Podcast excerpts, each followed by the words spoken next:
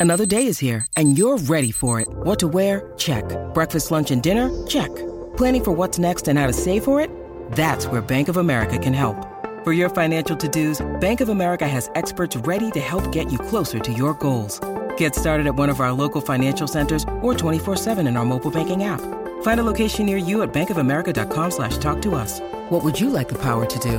Mobile banking requires downloading the app and is only available for select devices. Message and data rates may apply. Bank of America and a member FDIC. The Beatles were one of the first bands to really nurture their fans. Perhaps that's why, even those who never met them still talk about them with genuine affection. Our guest this week, though, doesn't have to imagine what it was like to have known the Beatles. Julia Baird is one of John Lennon's younger sisters. She was there when he learned to play music with their mother, and she had to try to cope with his death in private as the world mourned. I'm Ellen Kerwin. And I'm Laura Davis, and this is the third series of Beatles City.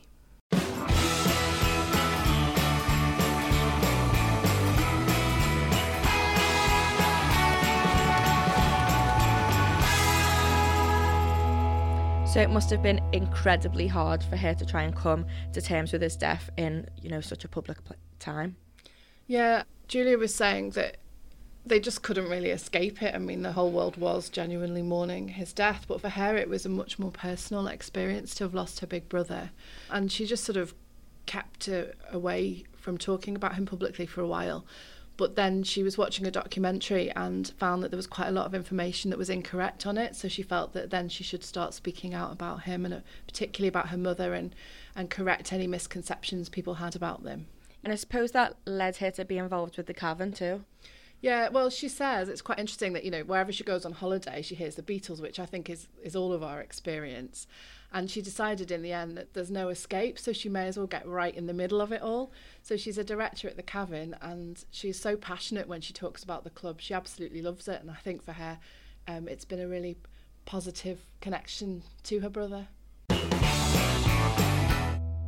So, Julia, we're sat in the boardroom of Cavern City Tours and we're surrounded by photographs of the Beatles, including your brother John. Could you ever have imagined that he would have this sort of this influence when you were a child? No, this legacy, isn't it? It really is the legacy of John. And you're absolutely right, Laura. When I'm sitting here, if we're in a meeting, I tend to sit here. There's a picture of John just behind you um, in his sort of Hamburgy type days of uh, the upturned jacket. And it's that is so John of my childhood that I feel as if John's in the room with us. It's one of Astrid's pictures. It, yes, yes, yeah, yes. So that's how you remember him? It, it is how I remember him, yes. I mean, that is the living John that we had with us, that age, that, that I remember really, really well. So do you, do you look at it? You, well, you've just said you look at it during meetings. I do, yeah, do yeah. because it's a big picture, and you sort of, my eyes are sort of drawn to it. um, I don't imagine him here. I just think to me, John is an integral part of the cavern, but um, I don't believe in ghosts or anything. So for me, he's in it, imbued in it, rather than walking around in it, if you know what I mean. Yeah. And that's the picture that reminds me that this place is as much John's as it is ours. And so when you see that image and you're sat here, how do you do you feel? Do you feel happy about it, or do you? Do you yes, yeah. It took me a time to sort of, well, it took everyone a long time to come to terms with the tragedy, but it did take me a long time to come to terms with the loss of a brother that was so young. Mm-hmm. It's not talking about an idol, not talking about a, a songwriter, not talking about a Beatle to it's everything was in the wrong order, mm. wrong order. Yeah. So, uh, like anybody, anyone who loses a sibling, it's it's very hard to come to terms with it. I hope you know it's better never have to never for things to have to come to that, but it did, and we had to deal with it, and worse than that, we had to deal with it in the public eye. So we were dealing with the loss of a sibling, but the rest of the world was mourning John, and it had to be a completely separate thing. That must have made it much harder. It's no longer a private loss, I suppose. There's nothing private about John, is there? Absolutely nothing. Yeah, which is part of the reason why I'm here. There's no escape. My partner and I were in the Himalayas. Um, we went to the place where the Dalai Lama resides so that we could hear him talking and be at the debates because it's very ritualistic and just be in that space. And um, in order to have access to his talks, his speeches, you had to surrender your passport, which I did willingly. I mean, I never have got it back. I'm giving it to this monk. You know, are you sure you're going to give your passport? Yeah, you can have it. I want access to the Dalai Lama's library, and that's what you had to do. And this monk was all berobed exactly as you would expect, a very nice chappy, with great big trainers on, and he was playing on an old cassette, Yellow Submarine. I mean, that's up in the mountains in the Himalayas. I thought you were going to say one of them more spiritual. well, no, you would no, no, no. It went with the trainers. Yeah. yeah. um, I've been in a village in France in a small cafe having a coffee on the way, you know, in a long, long drive, and we just pull into one of these little French cafes with the gingham table, plastic tablecloth, and a, basket of ripped up baguette on the table. I love these places and they're playing All You Need Is Love quietly on the radio somewhere. I mean, there is no escape. Yeah. It's easier to be inside than to try to pretend it didn't happen. So for a long time though you you didn't you know you didn't go to Beatles conferences and you no. didn't tell your story. So why why was that? Why did it take you so long? Uh, well, it it wasn't actually that long. Um, it was five years. In 1985, the BBC put out a program, a panorama program, commemorating five years since John had died. I had two children in their teens and a younger child, and the two teenage children wanted to watch it, and I didn't. And they said, But everyone will have watched it in school. And I said, Yeah, okay. So put the little fellow, David, to bed, and we sat down to watch it. And I cried from beginning to end. It was so wrong in many things. And Mimi had three flying ducks on the wall. I don't know how they got away with that one. Cynthia had dark hair and a headscarf, and I'm assuming, I mean, the world was London centric then, as it's even worse now, that north south divide. I, I assume she's from Liverpool, so she must have dark hair and a headscarf must have. Not the raving beauty that was Cynthia. Yeah. the blonde beauty that John was besotted with. This was just a girl going out about her workaday business that looked like she had six children. Just not Cynthia. Julian wasn't mentioned at all. It went straight at the end to Yoko and Sean sitting on a sofa. Sean was five presumably in New York, I don't know, saying, Yes, this is a great way for Sean to learn about his father's family. Now, if you notice, I haven't mentioned me or my sister Jackie. Mm. So, you may not remember being young, Laura, Laura, but there were days when you could make a phone call and actually speak to a human being at the other end. So, the next day, when the children had all gone to school, I gathered myself and I phoned Panorama. You couldn't do that now, could you? Within five minutes, I was speaking to the director, producer. Don't know which one it was. One. And I said, you know, he asked me what it was, and it's unthinkable now, isn't it? And I said, well, I'm making a complaint about your panorama program about John.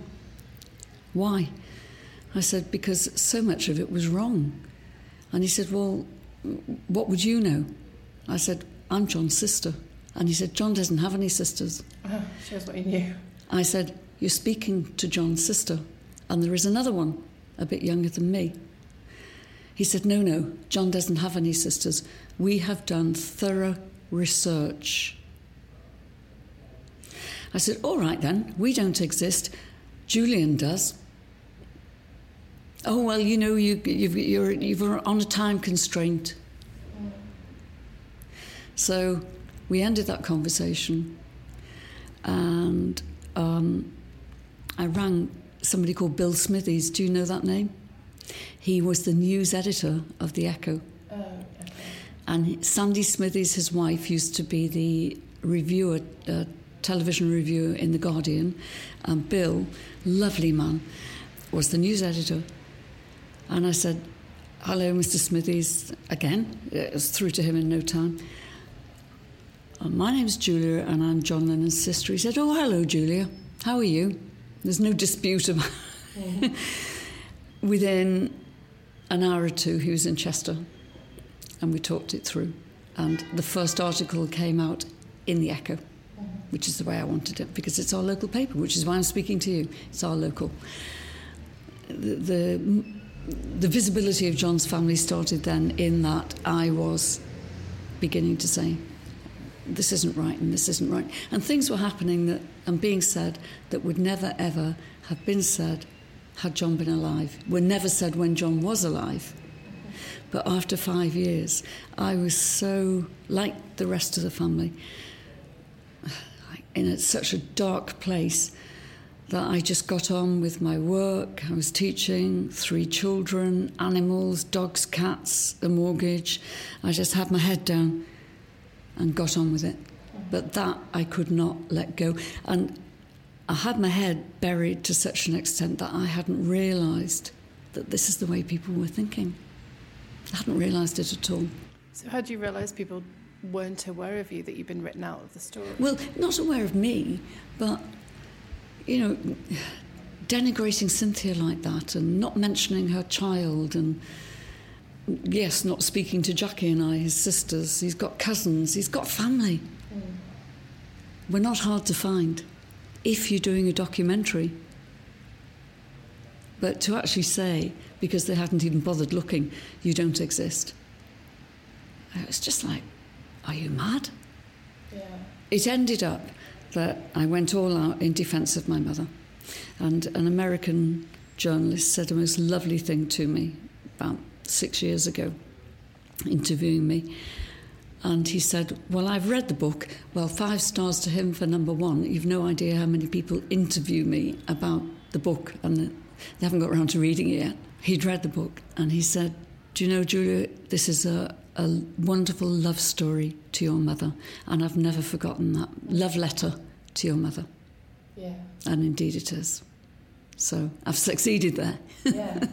And she does feel central to everything, really, to John's love of music, to, I mean, there's that lovely image of, of her, you know, dancing around the living room playing music. Yeah, yes, indeed. And that was not just with John, that was with my cousin Leila, my cousin Stan, John, my mother, all dancing. And as I've said, Jackie and I leaping about, thinking we were dancing as well, you know. Yeah.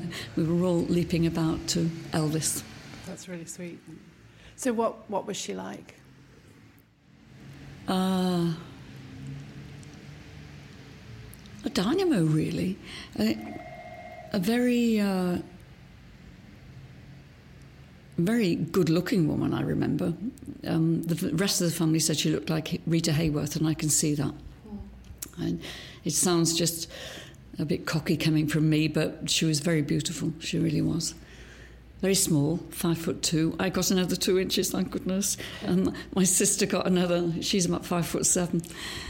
Right there in our lives, reading to us, painting with us, drawing with us, doing our tables with us right from early days. You know, I knew up to my 12s when I was about six because it was one to four, And then John would come and he would leap in and say seven eighths, and you'd, you had to say 56 straight away. We knew them by rote that well, we had to in school, but it was something that we did at home. And the odd table would be thrown out at you, and you had to come back with the answer straight away. There's none of this 5, 10, 15, 20 business. It all had to be 1 to 5, 5, 2 5 10. You had to do the whole thing, even though it was easy, so that when you came to 7, 8s, and 9s, you were still using that pattern. Yeah. So you said she was a dynamo. Was she, was she always very enthusiastic? and Lively and active and musical. Mm-hmm. I've called her a woman out of her time. I've also called John a man out of his time. They were very, very alike in their talent. In their talent. So my mother, my father taught her to play the banjo. He came back from sea with a monkey and a banjo. Didn't meet the monkey, met the banjo. And he taught my mother to play by ear. So she could play this mother of pearl part banjo. And your uncle, Rod, says, I don't remember that banjo because whenever I went whenever I went in that kitchen, she took mine off me straight away. He'll tell you that.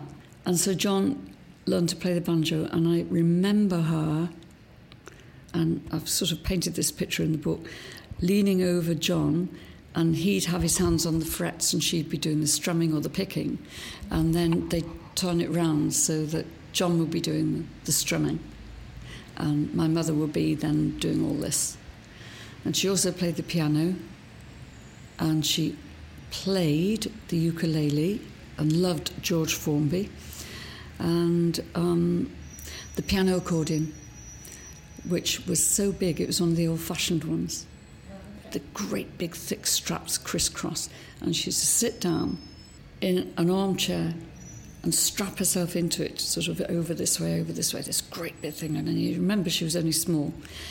And she'd put her arms on the arm of the chair and heave herself up to standing and sort of plant her feet you could see it was heavy, but the music was heavenly, absolutely heavenly. I loved it, and I still do. It's different.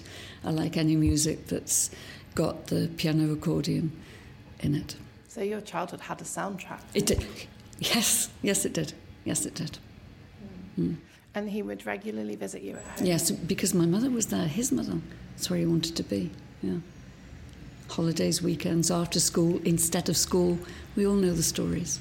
So presumably that was a really high point for you. Did you like? Did you really look forward no, to he was visits? be a child. Their childhood is their childhood. We, my, Jackie and I were living with our mother and our father, with our brother visiting. It wasn't totally outlandish as it became when our mother died. That's when things became abnormal. Mm. Yeah. So it was more abnormal for John than it was for us because yeah. he was living based with Mimi, whereas we were based with our parents. Yeah, we were the lucky ones. Mm. Yeah. Yeah. Makes sense. So it would have been him then who couldn't wait to pop round to see you all. All the time, yeah, all the time. Oh, not us. I mean, we were there. It was our mother he was after. And you said they were similar? Very, very similar. Yeah. Similar in sense of humour and in the musical, you know, they wanted to get at the music and listening to listening to the big records and yeah. My mother did support him in the first bits that they were doing. She went down to some hall, uh, Garston Community Hall, Village Hall, and heard them there. Uh, I think she went to Reece's Ballroom and somewhere in Litherland. I think she, she might have gone to Litherland Town Hall mm-hmm. because she was only there for the very, very beginning. Yeah. Yeah. But she fully supported him doing it. Well, I was going to ask about the support. So he's got, on one hand, he's got Mimi saying you're never going to make a living from music, and then the other hand, mm. he's got your mum. Did it? Would it? Would he have done it anyway, or do you think that her influence was so important to him and encouraging him? It's a very good question. I really don't know. I think he was quite determined, but you can't take away that he was wasn't encouraged by our mother. So it, that's a, a, a good thing to ask because if she had been, say, a seamstress or an office worker or a stay-at-home mum as she was, without the musical interest, mm. who knows? Yeah. Who knows? Yeah, I guess you never find out.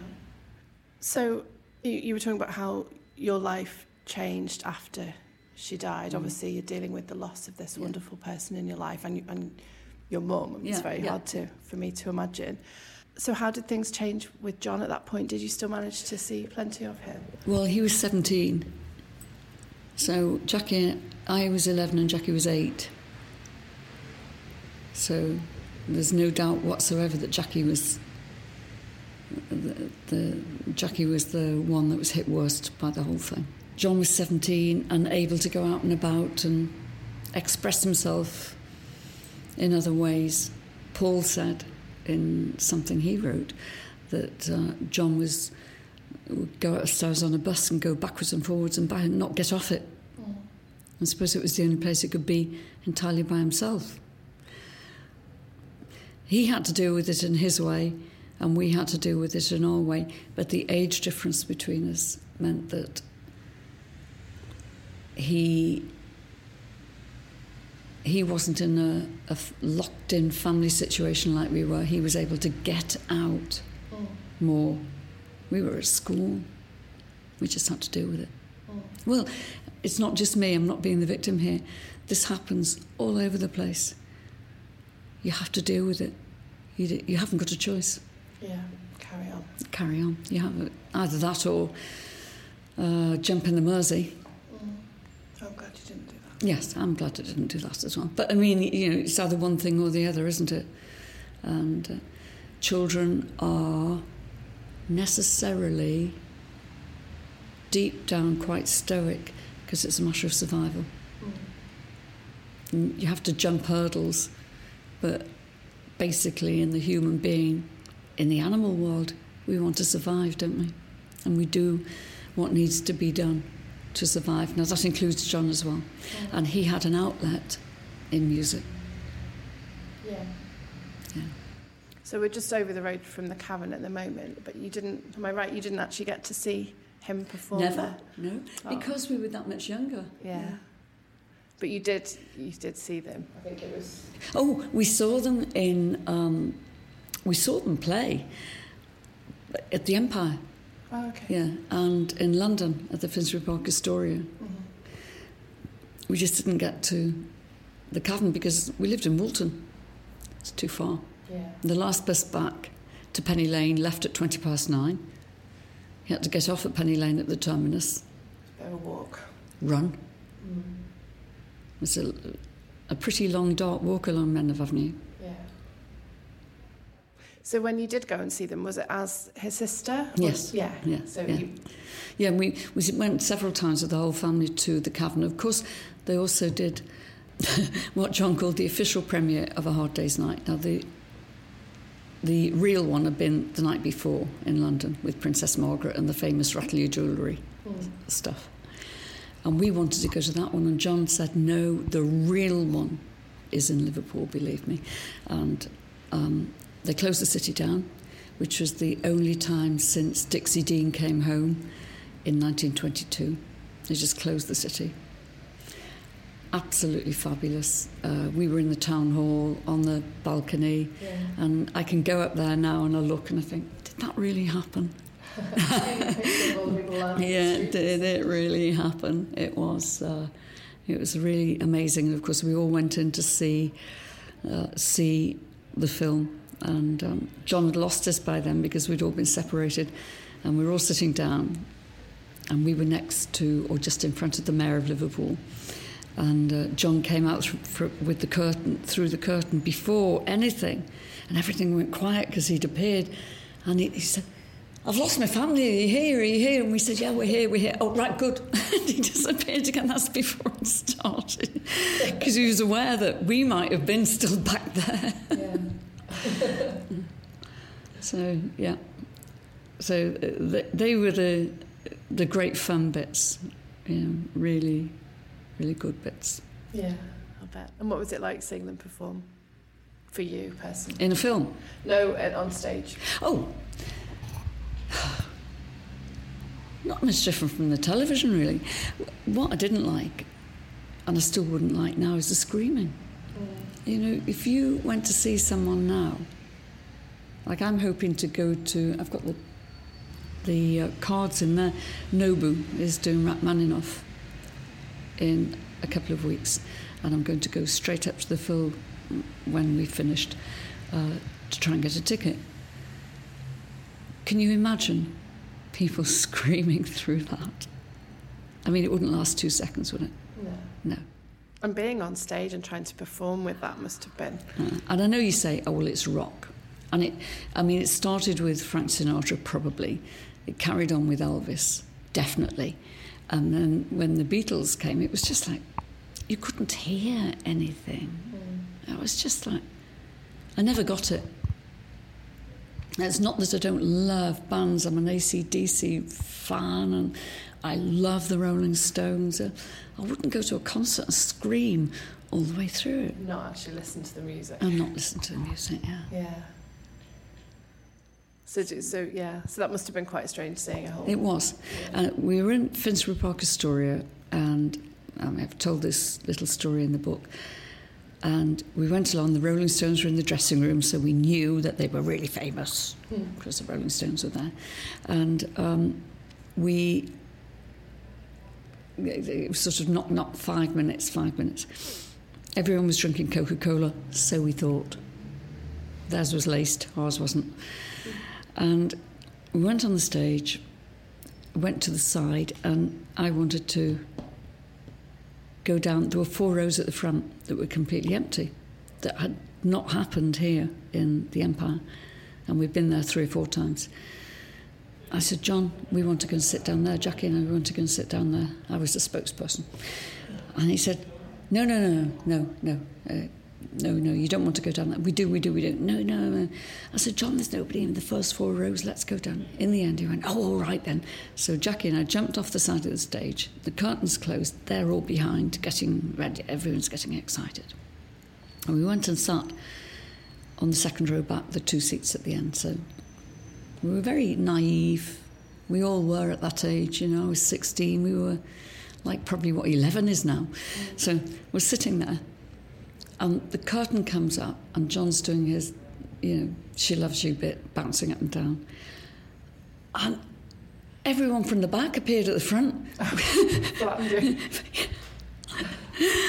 and security appeared, and, and, John said, went off to the side of his mouth and said, Get the girls, get the girls. And we were hauled ignominiously back onto the stage at the ah. side and under the curtain and John's still singing, he's like, told you so. he knew what was going to happen, and we didn't. Let you discover it for yourself. Yeah, yeah. That's great. So you kind of um, didn't, you sort of not lost touch exactly, but you weren't in contact as much? No, no. Well, nobody was in contact with them really because they were like travelling, weren't they? Mm. Mm. It was, it was their business. It's like having, if your father is in business, and he's travelling around the world. Yeah. Yeah. It's not like he was on Facebook updating it. No, no, no. And then um, the Yoko years happened, I guess. Well, they did. Yes, they did. And we all sort of lost touch then. We all know what happened. Well, I didn't realise that, we didn't realise as a family that John was as spaced out as he was for those first few years, we really didn't. That's how detached we were. We didn't realise. And the first contact back was in what they call the, the Lost Weekend. I know P- May Pang really well, and uh, she's lovely, and she's filled me in on so many things that they did and where they were and everything just quietly together. John phoned in about February 1974. And I was living over the water in the Wirral, and my aunt phoned, and she was in Edinburgh, and she said, Julia, stay up till midnight. Now I had two children, I was tired. I wasn't working, I was like, mm. I said, all right then. Um, is there a reason for this? Yes, you're getting a phone call. John's going to phone you. And he did. So how long had yeah. it been since you'd spoken? Uh, I'm trying to think. I phoned him. Mater, my aunt, gave me the number, and I phoned him because I'm just thinking, had the um, trial of getting through because there were questions, questions, questions. John was expecting the call, and there were about six questions about, you know, if I was me, and um, in the end, I said, Oh, it's all right. It's all right. And she said, There's just one more question, please. John is here. There's just one more question. What's your father's middle name? I said, Albert after Prince Albert. And he came straight on the phone. I said, I'm so sorry. I'm so sorry. And we talked for four hours about everything. And we talked many, many times after that. Um, we got letters when Sean was born.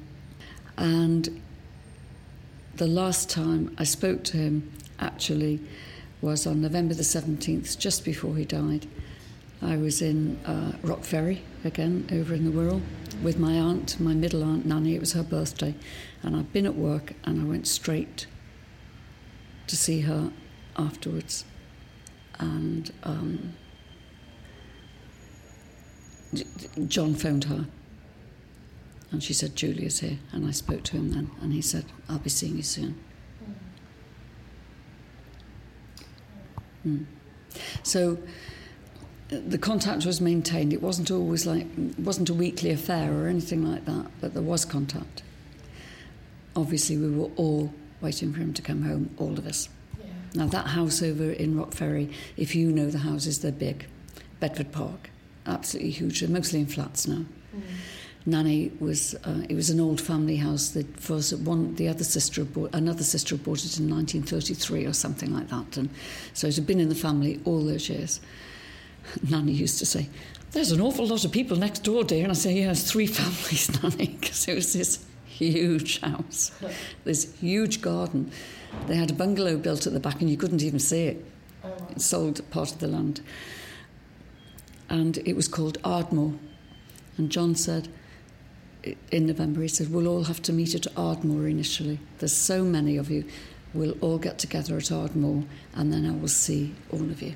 So that's what we were going to meet in that house. Yeah. Mm. That's hard, isn't it? Yeah. Even now, I imagine thinking about. Yeah. So, um, so as, as I was sort of reading, I think it was an interview with you, and you were saying that one of the way you've dealt with all of this is to to sort of continue his legacy and honour his legacy. I suppose. Would you? Is that still fair? Well, I don't think of it like that because he honours his own legacy. He doesn't need me. Um, by birth, I'm one of John's sisters. We shared the same fabulous mother. So there are certainly things that we have in common. Apart from blood, there are things and lives and remembrances that we would have in common. I am in no way a caretaker of John's legacy. He's doing that all by himself. But I'm very proud, and that's for sure. You, can you imagine what he'd be doing now if he was still here? I, I think, I mean, I'm making this up, aren't I? I'm thinking writing, I'm thinking painting. But I am just sort of assuming. Yeah. You know. I guess the world now is easier in some ways to be famous in, maybe? You can escape more? Yes, yeah, yeah. Oh, it was a harder job when the Beatles came up. They had to forge their way through brick walls almost, didn't they? And now with social media, you can be a sensation and nobody really knows who you are. Yeah. It's strange. I haven't got used to any of that yet. I'm not sure we'll ever get completely used to it. You're now very involved with the Cavern. You're one of the directors here. Yes, I am. Yeah. So, how did that come about? Well, I'd gone to Australia with Bill, one of the older directors, Bill and George, and Dave. So, there were three of them then. I'd gone to Australia with Bill, and they were opening a cavern club there to celebrate 40 years of the Beatles having arrived into Adelaide. So we were invited by the city of Adelaide with the mayor and the mayor and the mayor, and it was all uh, you know a sort of bit of an upmarket trip. It was brilliant, absolutely brilliant. And we were all just talking in some downtime, and Bill said that they could do with some investment. And it was just, it was complete, complete happenstance. I had Bought a house, done it up, sold it. Bought another house, done it up, sold it. I was on to the third house. Now we were living somewhere else, but it was this was an investment thing. and I'd actually got the survey organised for the next house. And I just said to Bill, I could do that. And he said, You could? And I said, Well, I could. He said, Go and sleep on it, which I did.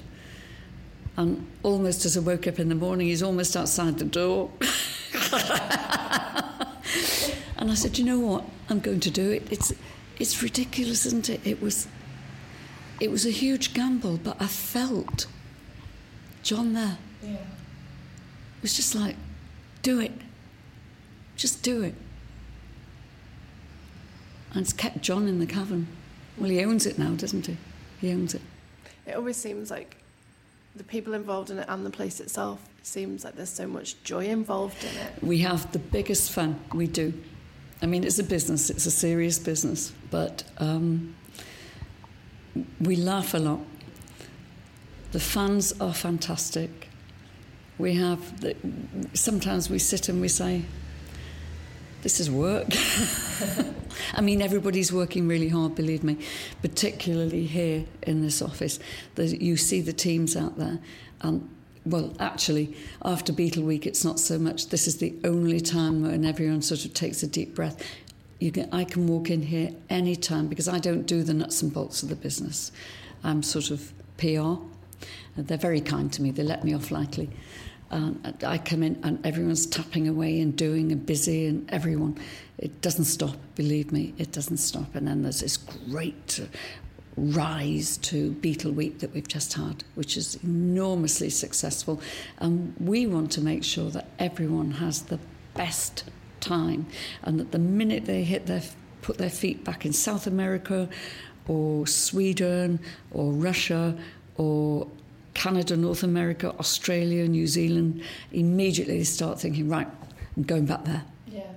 Well, I was looking at one of the Beatle Week Facebook groups yesterday, and there were people saying, "How are you coping with the hangover from yeah. it?" Because I think they're just missing it already. yeah. Well, it is. It's sort of strange afterwards. While you're in the middle of it, it's like you're in a vortex. You, you don't really realise, and then you come out and you think, "Has it really gone? Are we in the eye of the storm? We're going to hit the next bit." so um, it's, it's a hugely exciting thing to do. Masses of hard work for the office team, truly, but um, well worth it. So when you see the fans in the cavern who've come here from all over the world, um, it, it's clearly a, it's a very special mm, place yes, to so is. many people, and the history of it yeah. is very important. Yes, the history is vital, and some of the new fans, the ones that sort of haven't been coming for year on year, some of them do actually say, well, is it the Cavern? And the answer is very definitely it is. It did close in May 1973. The warehouse was at street level because it was original warehouse, and that was demolished. And the Cavern Club underneath it, because it was um, down, down, down. Anyone who's been down all those stairs, you're going subterranean um, the cavern underneath it was sort of knocked down and filled in. I remember a car park to the right for a long time.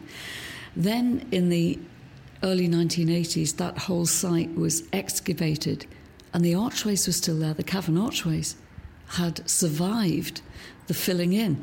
They'd remained intact. So the whole site was then redeveloped, and the cavern was rebuilt on 75% of the original site to exactly the same dimensions, using many of the original cavern bricks.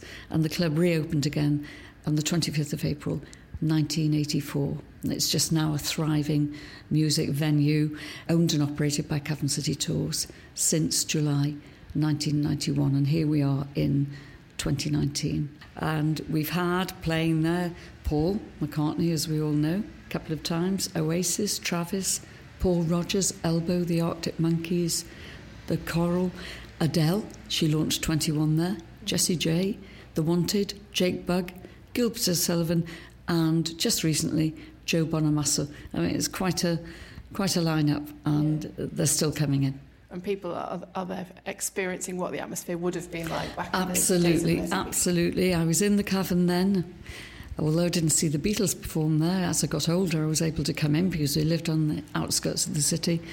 And the atmosphere is just as electric and exciting and danceable, and the music is fabulous as it always was. Yeah. And you're involved in Strawberry Field as I well. am. The building is fabulous, all light and air and beautiful gardens. It really is lovely. It's got a shop, a gallery, a cafe. It's got a visitor exhibition with videos. It really is a beautiful place to spend time. You just be able to go there, walk in, sit down, have a coffee, have something to eat, and just chill. And beautiful gardens. There's a meditation garden, and there'll be some horticulture as well. Mm-hmm. Very, very nice. Sorry, did John ever mention Strawberry Field? Yes, well, not to me. He mentioned it to the entire world, didn't he? Well, yes. And he called it his psychoanalytic poem, and he said it was his own favourite song. So you can't get better than that. Mm. That's great. Well, thanks so much, Julia. for Okay, thank you. If you are enjoying Beatles City, please remember to subscribe, rate, and review it on your favourite podcast app.